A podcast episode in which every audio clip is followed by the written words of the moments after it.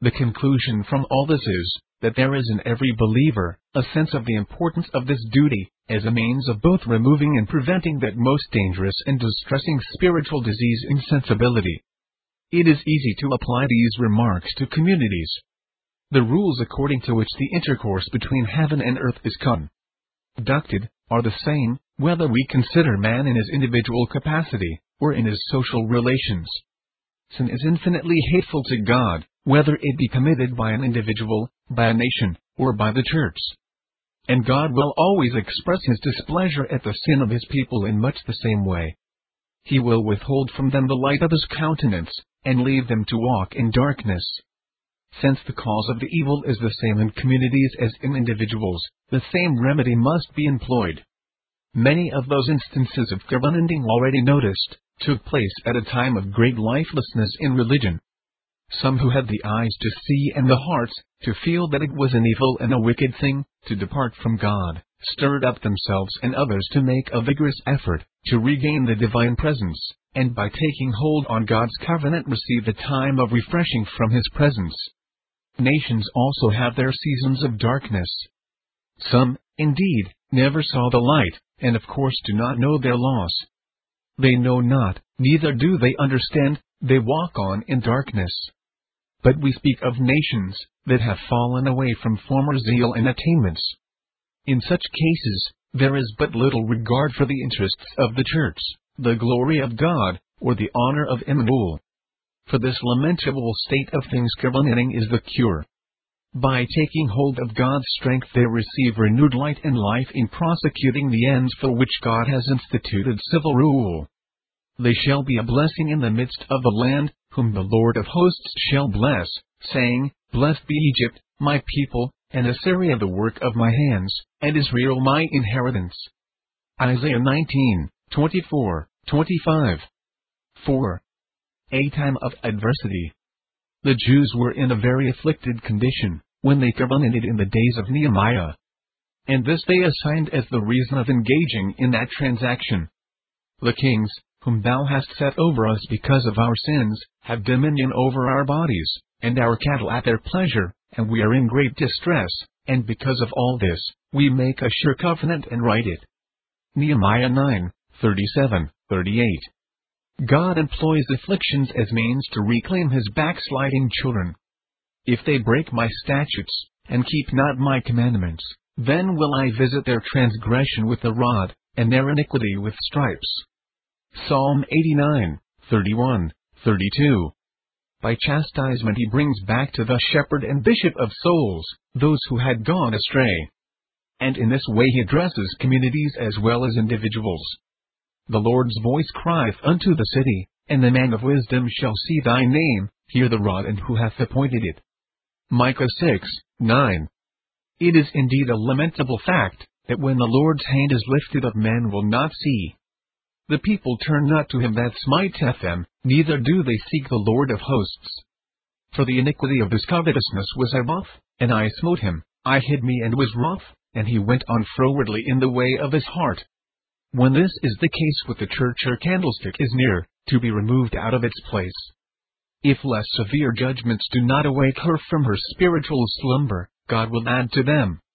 And if ye will not be reformed by me, by these things, but will walk contrary unto me, then wilt I also walk contrary unto you, and will punish you yet seven times for your sins. Leviticus 26, 23, 24. We learn from prophecy that the church has her sorest trials yet to endure. There shall be a time of trouble, such as never was, since there was a nation even to that same time. Daniel 12, 1. For there shall be great tribulation, such as was not since the beginning of the world to this time, no, nor ever shall be. Matthew 24, 21 Sore suffering is the consequence of great sinning. Iniquity will abound, and the love of many will wax cold. The last apostasy is the greatest. When the Son of Man cometh will he find faith on the earth. He will avenge the quarrel of his covenant, and call to a renewal of its obligation. O Israel, return unto the Lord thy God, for thou hast fallen by thine iniquity. Take with you words, and turn to the Lord say unto him, Take away all iniquity, and receive us graciously so will we render the calves of our lips. Hosea 14, 1, 2. When God afflicts his church, he calls her to consider her ways.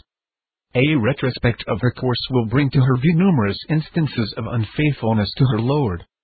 She will see that as a wife treacherously departs from her husband, so she has departed by breaking her covenant engagements, and she will acknowledge that God has afflicted her in truth and in faithfulness. Through the divine blessing on her afflictions, she will return to him that smiteth her. Come and let us return to the Lord, for he hath torn and he will heal us, he hath smitten and he will bind us up. Hosea 6, 1. Turning to the Lord is done by covenanting.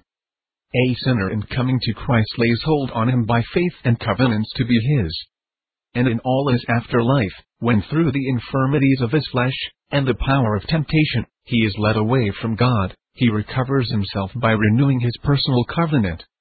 He comes to Christ, confesses his backsliding, bewails the corruptions of his heart, and again promises, and vows fidelity to his Savior and Lord.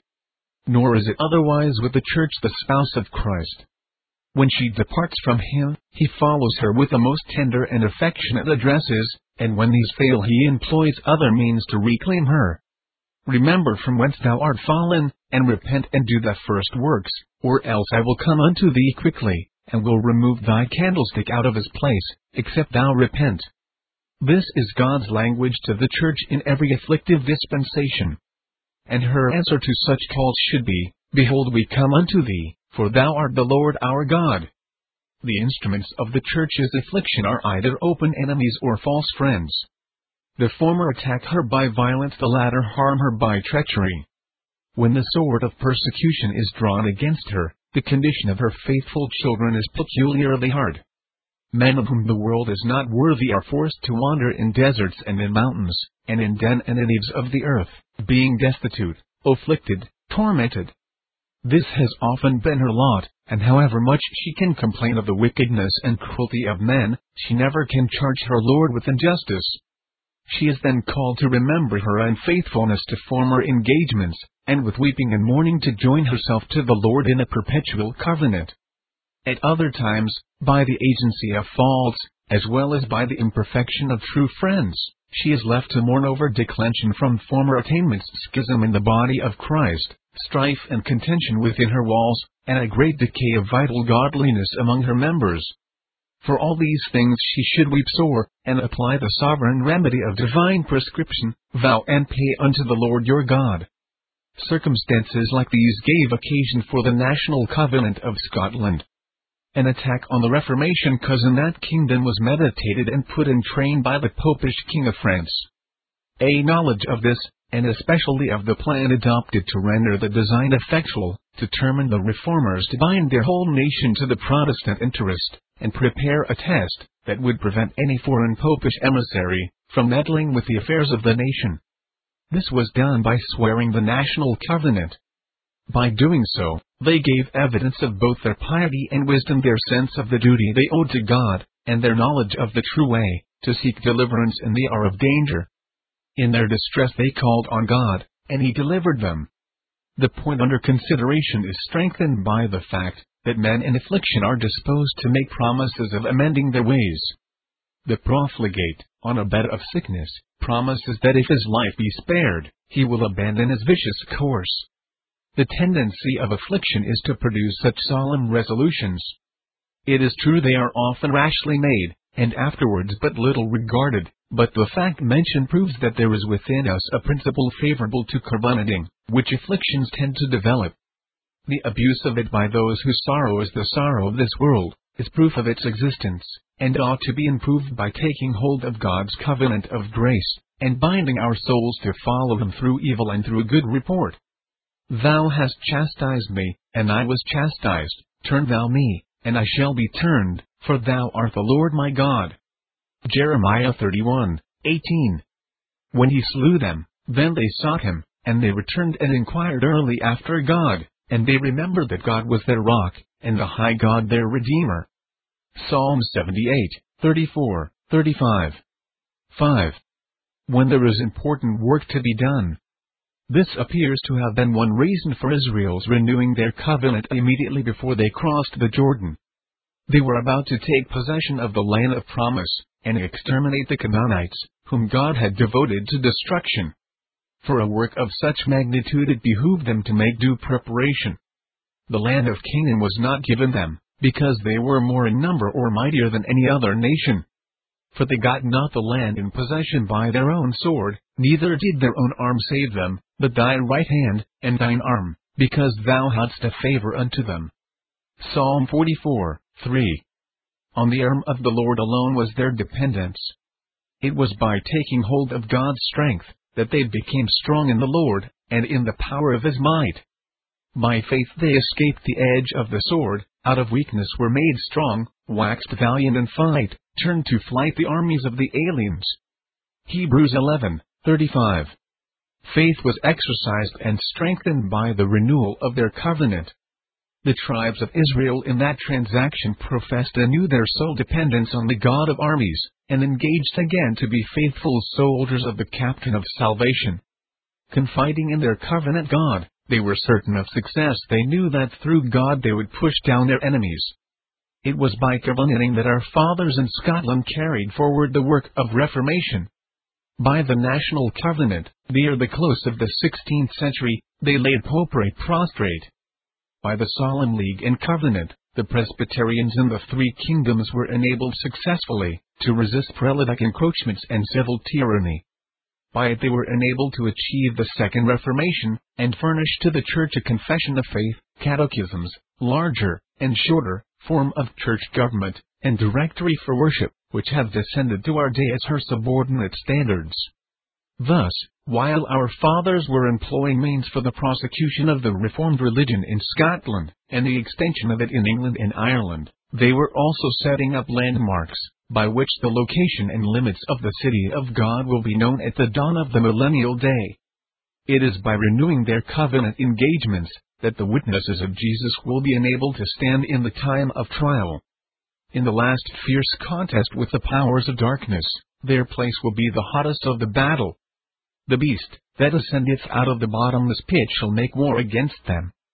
For such a conflict their hearts need to be filled with courage, and their arms girded with strength by repeating their pledge of fidelity to the captain of the Lord's hosts, they secure anew the panoply of heaven, and grasp more firmly the sword of the Spirit, and use more skillfully the shield of faith. They thus put on the breastplate of righteousness, and cover their heads with the helmet of salvation. Thus armed they go forth to the conflict, and in the day of battle and of war they are made more than conquerors through him that loved them.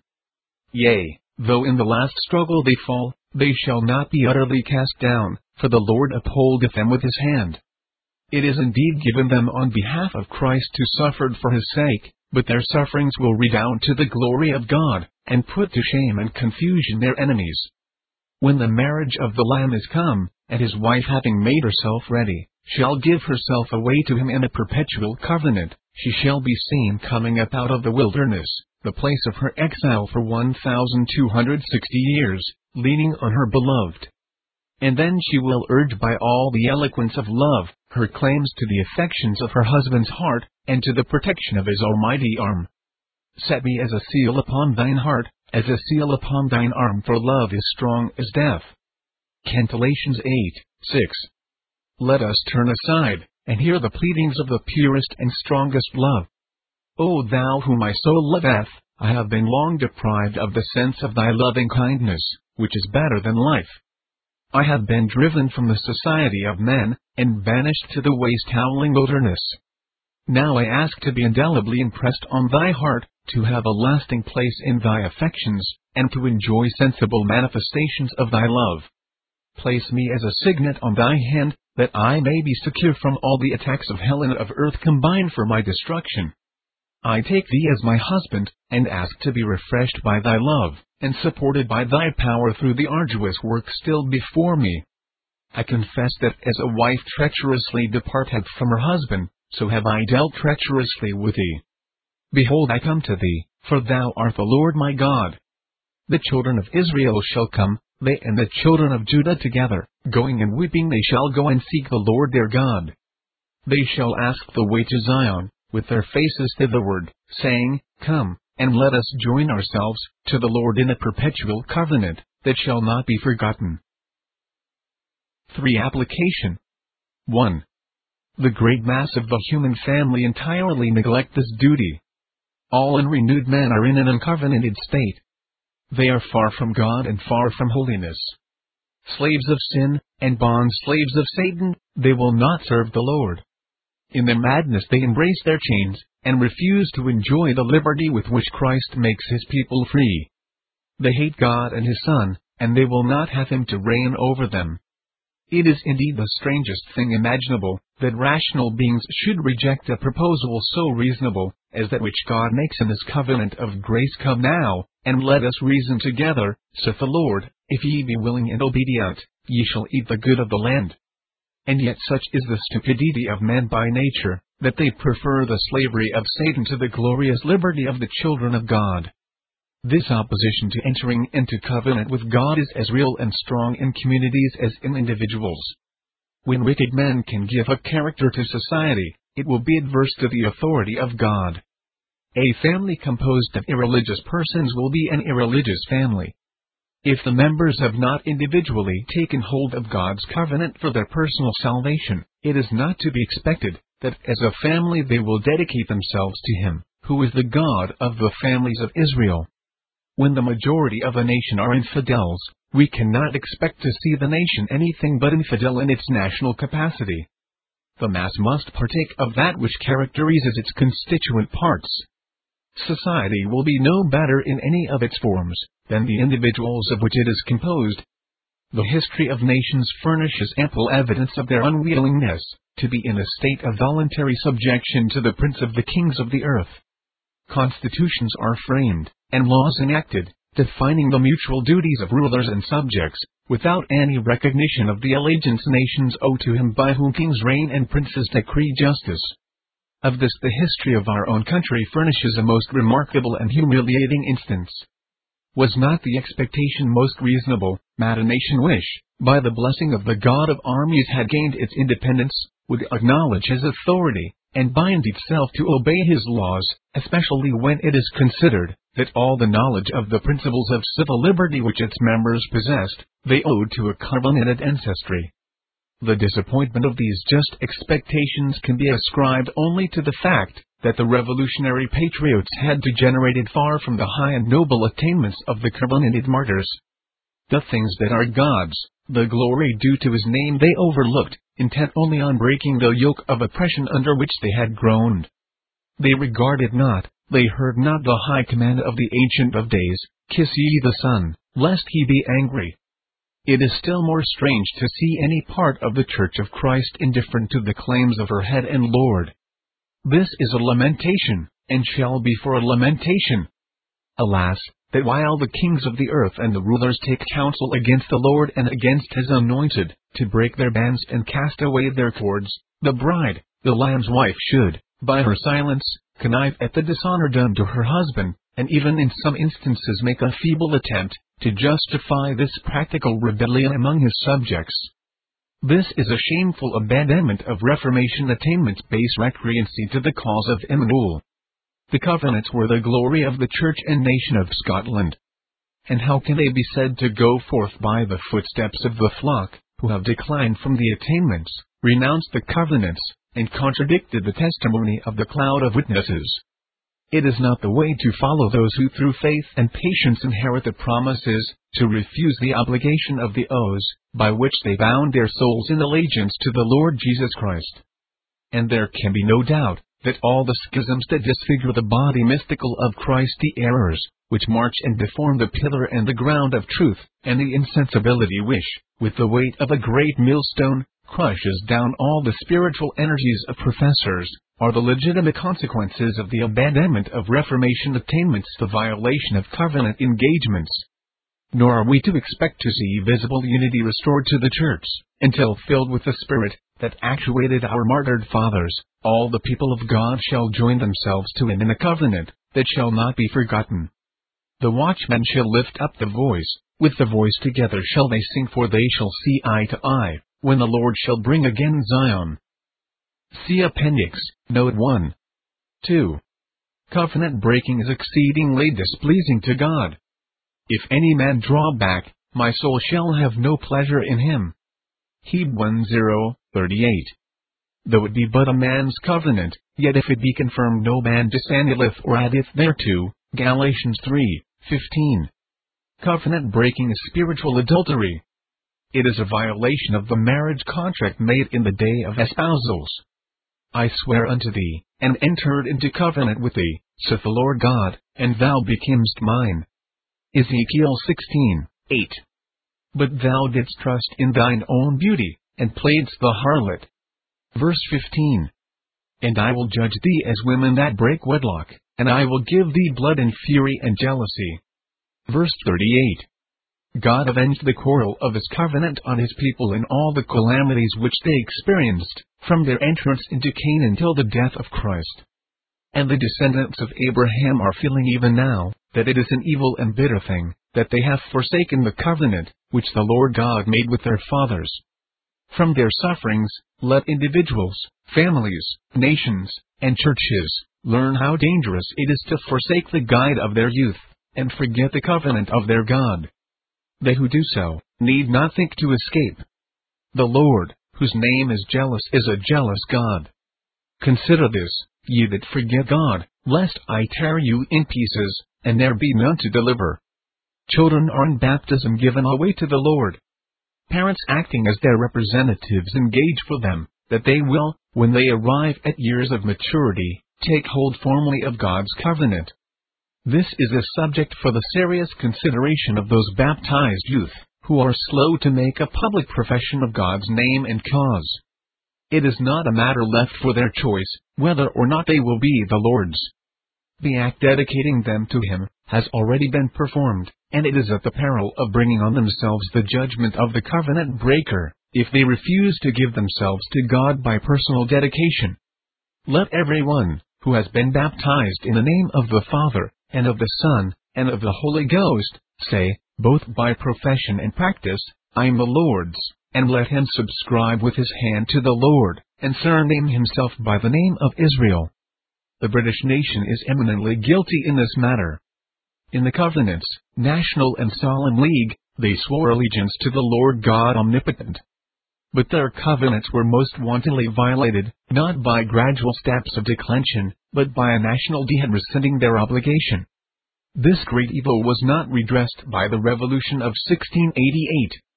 The present British throne is based on the violation of these national engagements. Erastianism, essential to the crown, is in direct opposition to those memorable deeds, and the infamous Act of Rescissory stands unrepealed on the British Statute Book. Verily, a severe reckoning awaits that covenant-breaking nation. It is time for those churches, that have been long indifferent to their duty in this respect, to awake. While they too slumber till the day of wrath overtakes them? What signifies their apparent zeal, their prosperity, their number and their influence, so long as they remain unfaithful to him whom they claim as their Lord? And is it not unfaithfulness not only to reject the obligations of the covenants of former times, and refuse to engage to be the Lord's, but also to countenance the nations of the earth in their impious determination not to do homage to him, that is the King of kings and Lord of lords. Such churches may well be called Ichabod. Full is written upon them. That the Spirit of God is departing from them is but too evident from their unfaithfulness in preaching, their laxness in discipline, and the low state of personal and family religion among their members. Return, ye backsliding children, and I will heal your backslidings. 3. The signs of the times indicate that covenanting is a seasonable duty. Every close and intelligent observer will admit that this is an eventful age. The whole world is in a state of excitement and activity. Many are running to and fro, and knowledge is increased. The rights of men are more investigated and better understood now than at any former time. And why should not the rights of God be pressed on the attention of men, as an important element in genuine reformation? This, it behooves the witnesses to do. They are required to sustain by faithful and clear testimony the right of the governor among the nations to universal subjection and homage. The duty of man in every relation of life to enter into covenant with God must be exhibited in principle and carried out in practice as the only sure foundation for the superstructure of moral and religious reformation. All the efforts unconnected with this, to render society better, are but to erect an edifice on the sand. It may rise rapidly, and dazzle with its splendor and flatter with its apparent stability, but it cannot be permanent, because it is not based on a render. Surely, then, no philanthropist knowing this, can look on with indifference, when men with the best design are spending their strength in vain, and their labored for that which will not profit. In these days covenanters should be active, and in order that they may induce others to engage in the work of covenanting, let them first give their own selves to the Lord. If we have been successful in ascertaining the circumstances which require the performance of this duty, it will be easy to demonstrate that it is now seasonable. Should it be essayed, when the obligation of covenants is but little regarded? Surely that is eminently the case in our day. The covenanted British Isles are living in a total disregard of their covenant obligations. The churches there are deeply guilty in this matter. They support the crown with all its Erastianism, contrary to their most solemn engagements. To this the Reformed Presbyterian Church is the only exception. The yoke of patronage bound by civil authority on the neck of the Presbyterian Church in Scotland is indeed felt to be galling, but the tardy measures adopted to throw it off prove that she has not yet returned to her first love. In our own land the descendants of covenanted fathers, who succeeded in bringing the land of their nativity into covenant with God, refuse to acknowledge the Lord as the God of the American nation. The church here is, to a great extent, insensible to covenant obligation. We ourselves are not guiltless, while we contend for the binding obligation of the covenants of our fathers, we do not prize and improve as we should this invaluable legacy. Surely it is time to be awake and alive to this important work. The evidence that this is an insensible age is painfully abundant. There is but little life among professors of religion. Iniquity abounds, and the love of many waxes cold. God is also afflicting his church. He has sent on her brokenness in judgment. Divisions destroy her visible unity. She is made a reproach to her neighbors, a scorn and a derision to them that are round about her. Moreover, there is now important work to be done. Everything indicates our nearness to the time of the end. When the potsherds are preparing to dash against one another, the church is in a most trying condition. She can identify herself with neither party in the conflict between the ten horns and the great whore that sitteth upon many waters. She has to guard the interests and honor of her husband, and this will expose her to peculiar danger. While they raise the standard and unfurl the flag of war, she is called on to display a banner for truth. On her banner the inscription must be, King of Kings, and Lord of Lords, and under this she must fight the battles of the Lord against the mighty. Victory is certain. The Lamb shall overcome them, for he is Lord of lords and King of kings, and they that are with him are called, and chosen, and faithful. 4.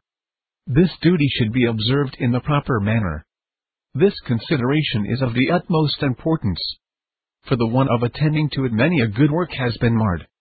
The divine law is the only rule for observing divine institutions. In the Bible we have both precept and approved example, to direct us in covenanting confession of sin, and especially of the sins of covenant breaking should always accompany the renewal of our obligations. Only acknowledge thine iniquity, that thou hast transgressed against the Lord thy God, and hast scattered thy ways to the strangers under every green tree, and ye have not obeyed my voice, saith the Lord. Turn, O backsliding children, saith the Lord, for I am married unto you.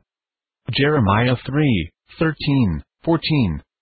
It was so at the renewal of the covenant in the reign of Hezekiah, 2 Chronicles 29 of Josiah, 2 Kings 23 and in the days of Nehemiah, Nehemiah 9.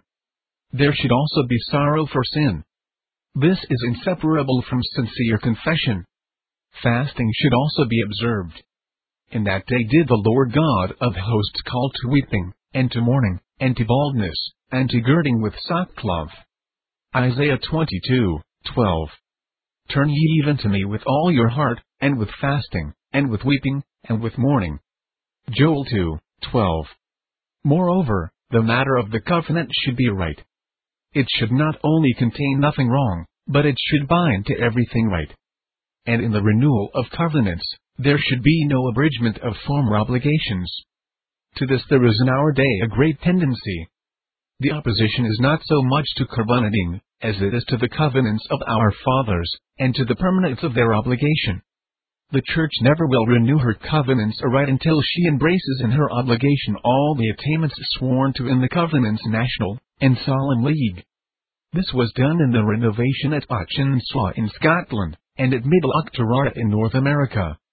These specifications are necessary, in addition to the obligation to observe the whole divine law, that the covenanters may testify their belief that these covenants were entered into in the true spirit of the institution of covenanting, and thus contend earnestly for the faith once delivered to the saints. Whereto we have already attained, let us walk by the same rule, let us mind the same thing. Philippians 3 16. 5. There is much to encourage in attempting this duty. While the signs of the times call to this work, they also pretty plainly indicate that it will be crowned with success. See Appendix. Note 2 It is true that the devil has great wrath, and he will vent it against those who are in covenant with God. Against no other divine institution has he and his followers from the beginning evinced more deadly hatred, because there is none else the observance of which more promotes holiness of heart and life. Our hopes of success arise not from any expectation of a cessation of the opposition against those who are in covenant with God. No such cessation so long as their adversary the devil is permitted as a roaring lion to go about, seeking whom he may devour, should be either expected or desired. Our hope is in our covenant God. By a remarkable dispensation of divine providence, the minds of men seem to be undergoing a process of preparation for the duty of covenanting. There is a general tendency towards concentrated action, we can view this in no other light than a common operation of the Spirit of God, to prepare men for a renunciation of their covenant with death, and their agreement with hell, to join themselves to the Lord. Infidelity is indeed making use of this tendency of our age, and is thereby rapidly extending its dominion. And what has it not perverted to the same end? But a still nearer approximation to covenanting is found in the modern practice of signing pledges, by which the signers bind themselves to one another, to promote with all their ability some cause in which they are embarked. This has also been misemployed. Hitherto there has been little in common between pledge signing and covenanting, but the mere mode of operation. Still, when the time comes for publicly swearing, and signing, and sealing the covenants, it will not be a new thing under the sun for a great multitude to listen to the addresses of public speakers, and at the same time subscribe with their hand a document containing an important obligation. The prevalence of a spirit of investigation and inquiry furnishes also ground of encouragement in this duty. Our age is characterized by a fondness for novelty. And there can be no doubt that this is the result of a want of confidence in opinions long held and fondly cherished. Old systems of philosophy have been exploded, and those which have been introduced in their place are undergoing constant change and sometimes improvement. Moral maxims and political dogmas are closely investigated, and many of them of long standing are found utterly erroneous. This often suggests the question whether men ought not to improve in the science of religion, as well as in politics and in morals. And the answer is given in the affirmative by all those who forget that the Church has derived her views of religion from the Bible, a source very different from that whence the men of the world draw their notions of politics and morality. The effect of this is the former is immutable, the latter is subject to constant change. The human mind wearied of such uncertainties excites itself to remedy the evil. Hence the disposition to invent, and the fondness for novelty. Nor do men stop with making discoveries in things that pertain to this life. It were well if they would. Emboldened by their success in these things, they go farther, and rashly lay their hands on the ark of God. New measures are introduced into the worship of God. And all this tends to feed, not to satiate a craving appetite for novelty. As these are the natural workings of the mental constitution, which God has given us, it might be well to endeavor to turn them to some good account. If men love novelty, and will be satisfied with nothing else, why not direct their attention to the duty of covenanting? Here their desire could be lawfully and profitably gratified. And this would be introducing a divine institution into the place occupied by human invention. The result could not but be highly beneficial to the interests of pure and undefiled religion. But the sure ground of encouragement is that covenanting is a duty. If God calls us to it, we may trust Him with the result. He never said to any of the seed of Jacob, Seek my face in vain. Let us trust in Him, and go forward. What, although it may expose us to the reproach of mother's children? What, although it may require us to make painful sacrifices? What, although it may provoke the men of this world to unsheath against us the sword of persecution? Are these things to be put into the scale, and be made to outweigh the command of God, the glory of the Messiah, and the obligation of the Church? No, let Zion's children be joyful in their King. Let them vow and pay to the Lord their God. They should not be the last to bring the King of Israel back. While they testify for the royal claims of Emmanuel, let them demonstrate the reality of their profession by swearing allegiance to him. Awake ye sleeping virgins, behold the bridegroom cometh. Go ye forth to meet him. Trim your lamps and supply your vessels with oil. Let your loins be girded and your light burning. In a little time you shall realize the fondest desire of your hearts. The crown on Emmanuel's head shall flourish. The kingdoms of this world shall become the kingdoms of our Lord and of his Christ and let the whole earth be filled with His glory. Amen and Amen. Appendix Note 1 The author of the preceding discourse has, in common with his brethren, had to bear some reproach for declining to take a part in the efforts which some are now making to restore visible unity to the Church. To prevent a misunderstanding of the views of Covenanters on this point, he would declare that they earnestly desire to see an end put to ecclesiastical strife and division. For the peace of Zion they pray, and to produce it they are employing the only legitimate means. A union based on either a profession of error, or a relinquishment of truth, all admit cannot be permanent. And yet this is the fact in relation to the plan proposed and recommended, by many professed friends of union. Mutual compromise is the means a meeting place, on which all might agree is supposed might be found, and about those things on which there is a diversity of opinion, let them agree to differ. Against this plan there are insuperable objections. But without waiting to present them, as they have been often presented, the writer would propose a plan, the only one, as he believes to attain the desired end. The church is usually called Presbyterian, all claim to be the descendants of the Church of Scotland all whether Reformed Presbyterian, Associate, Associate Reformed, or Presbyterian claim her as their mother, and boast of the relationship. It is also agreed by all that the Church of Scotland lost part of her independence, purity, and glory by the Revolution settlement of 1688, which laid on her neck the yoke of Erastian supremacy. Between the years 1638 and 1649, the Reformation was at its height, and the church was in her purest state.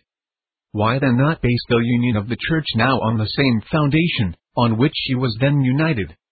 All the divisions, which have been made in the church since that time, have been the effects of leaving that foundation. All the attempts made to restore unity have been failures. And why? Was it not because the builders deserted the old, and attempted to build on a new foundation? Were it merely as a matter of experiment, it should be tried the most skillful physician, when all his efforts to remove the disease are baffled, will not hesitate to try some very simple nostrum, especially if he is satisfied that in a similar ease it has been successful. And why do spiritual physicians adhere so obstinately to their own prescriptions, which have in every instance failed? Strange that the inquiry has never been made. What united the Presbyterians in England, Scotland, and Ireland, about the middle of the 17th century, in opposition to episcopacy, backed by the throne. Or, if the inquiry has been made, it is stranger still, that those who are laboring now for union, have not learned an important practical lesson from the answer. But it is no matter of experiment. Experience, observation, reason, and scripture, give their joint testimony to the truth, that the Church cannot be permanently united at the expense of yielding a single truth, for which she has ever contended. What then is to be done? Just let all return to the point from which they diverged. Let each church retrace her steps of defection from Reformation attainments. Let the mutilations of the Westminster Confession of Faith by some, and misrepresentations of it by others, be thrown away, and let all agree to take that system of truth, in connection with the Catechism's larger and shorter form of church government, directory for public worship, and etc. as the standards of the church. And let them bind themselves in solemn covenant engagement, to maintain all the truths therein contained, and to testify against all contrary error. In a word, let the covenants sworn by our common mother, the Church of Scotland, in her purest times, be renewed, divested of their local peculiarities, retaining all their moral principles. Let this be done, or let those who refuse to do it, act consistently, and disclaim all connection with her, as their mother. But it may be retorted. If your plan is the right one, why have you not long ere now succeeded? I reply, the question is not, what plan is most likely to receive the most general concurrence of the churches? In this respect yours has the decided advantage. But the question is what plan, if accomplished, would be the fairest to be permitted? And here ours has the preference. You can by opposing us, prevent the execution of our plans, and you do oppose us not, because you think a union in our way would not be permanent, but because it cannot be effected. That is, you make the result of your opposition the reason of it. For, if all would cease to oppose, and on the other hand unite with us, the point is gained. But we oppose you, because a union on your terms, we believe, would be at the expense of truth. It would not be permanent, and, of course, all the labor would be lost. May the time soon come, when the watchmen shall see eye to eye, and, when there shall be one Lord, and his name one. Note you the witnesses of Christ should be men, that have understanding of the times, to know what Israel ought to do. The good tree bringeth forth its fruit in season. In maintaining the testimony of Jesus, prominence should always be given to the present truth. The experienced commander will direct his strongest force to the point where the enemy is making his fiercest attack. The same course must be pursued by the soldiers of Christ in their conflict with the principalities and powers of darkness. In every age of the Church there have been some leading principles, for which she has successively contended and suffered. In general, the whole force of the kingdom of darkness has been directed against the Lord Jesus Christ, in the offices, which he executes as our Redeemer. And for these, in regular succession the Church has borne a faithful and honorable testimony. Paganism in the primitive ages of the New Testament Church assailed the Redeemer's prophetic character. The light which, by his word and spirit, he diffused throughout the Roman Empire, roused the hostility of the votaries and victims of pagan superstition. Intense successive persecutions the witnesses maintained in their life, and sealed by their death, their testimony to the genuineness of that religion, which the Lord Jesus Christ revealed, in opposition to heathen superstition and idolatry.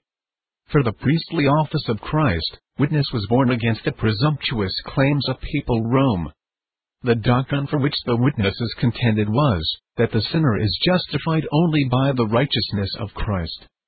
For their faithfulness they were put to death by the man of sin, and by their death they sealed their testimony to the priestly office of the one mediator between God and men. The kingly office of Christ is twofold, he is the head of the church, and he is the head of all principality and power. King of saints, and prince of the kings of the earth. The former is denied by Episcopalians, who give ecclesiastical supremacy to an earthly monarch. Against this unhallowed infringement on the rights of Messiah, the witnesses loudly protested in the 17th century, and again sealed their sincerity with their blood, under the tyrannical domination of Charles II and his successor James. The authority of Christ as governor among the nations, remains yet to be witnessed for by the blood of the martyrs, this is eminently the present truth. The principles of government are now undergoing a severe examination. A great deal wrong has been discovered in the old systems, while there is but little indication that those who have made the discovery know how to remedy the evil. those who clamor most for liberty are as unmindful of the headship of Christ over the nations as the votaries of despotism. It is a mere struggle on the one hand, to retain power on the other, to enjoy right, while neither party recognizes the obligation to honor the Son. And whether the sovereignty be claimed by an individual, or by the people, both claims equally conflict with his rights. It shall be no more, until he come whose right it is, and I will give it him. Ezekiel 21, 27. For this important truth the witnesses should now testify. Their voice has indeed been heard, but let it sound above the increasing uproar about the things of men, calling loudly and distinctly render unto God, the things that are God's. An important duty devolves on us in these times of agitation, and let us see that we be faithful. While we are not to be unmindful of the claims of the Lord Jesus Christ, as the prophet, and as the priest, and as head of the church, let us see that we give special attention to his claims, as prince of the kings of the earth. Above all, let us beware of wasting our time, exhausting our strength, and weakening our mutual affection, by contentions in relation to matters in no way connected with the present truth. Now is the time for the witnesses to be united. Let us, in the strength of that grace which is sufficient for us, lift up our hands to the Most High God, in the renovation of our solemn covenant engagements. This will give our testimony efficiency, our God will bless us, and all the earth shall fear him. This Reformation audio track is a production of Still Waters Revival Books. You are welcome to make copies and give them to those in need. SWRB makes thousands of classic Reformation resources available, free and for sale, in audio, video, and printed formats. It is likely that the sermon or book that you just listened to is also available on cassette or video, or as a printed book or booklet. Our many free resources, as well as our complete mail order catalog, containing thousands of classic and contemporary Puritan and Reformed books, tapes, and videos at great discounts, is on the web at www.swrb.com. We can also be reached by email at swrb at swrb.com, by phone at 780 450 3730, by fax at 780 468 1096, or by mail at 4710 37A Avenue, Edmonton, that's E D M O N T O N, Alberta, abbreviated capital A, capital B, Canada, T6L3T5. You may also request a free printed catalog. And remember that John Calvin, in defending the Reformation's regulative principle of worship, or what is sometimes called the scriptural law of worship, commenting on the words of God, which I commanded them not, neither came into my heart, from his commentary on Jeremiah 7:31, writes, God here cuts off from men every occasion for making evasions, since he condemns by this one phrase, I have not commanded them, whatever the Jews devised. There is then no other argument needed to condemn superstitions than that they are not commanded by God. For when men allow themselves to worship God according to their own fancies, and attend not to his commands, they pervert true religion. And if this principle is adopted by the papists, all those fictitious modes of worship in which they absurdly exercise themselves would fall to the ground. It is indeed a horrible thing for the papists to seek to discharge their duties towards God by performing their own superstitions. There is an immense number of them, as it is well known, and as it manifestly appears. Were they to admit this principle, that we cannot rightly worship God except by obeying His word, they would be delivered from their deep abyss of error. The prophet's words, then, are very important when he says that God had commanded no such thing, and that it never came to his mind, as though he had said that men assume too much wisdom when they devise what he never required, nay, what he never knew.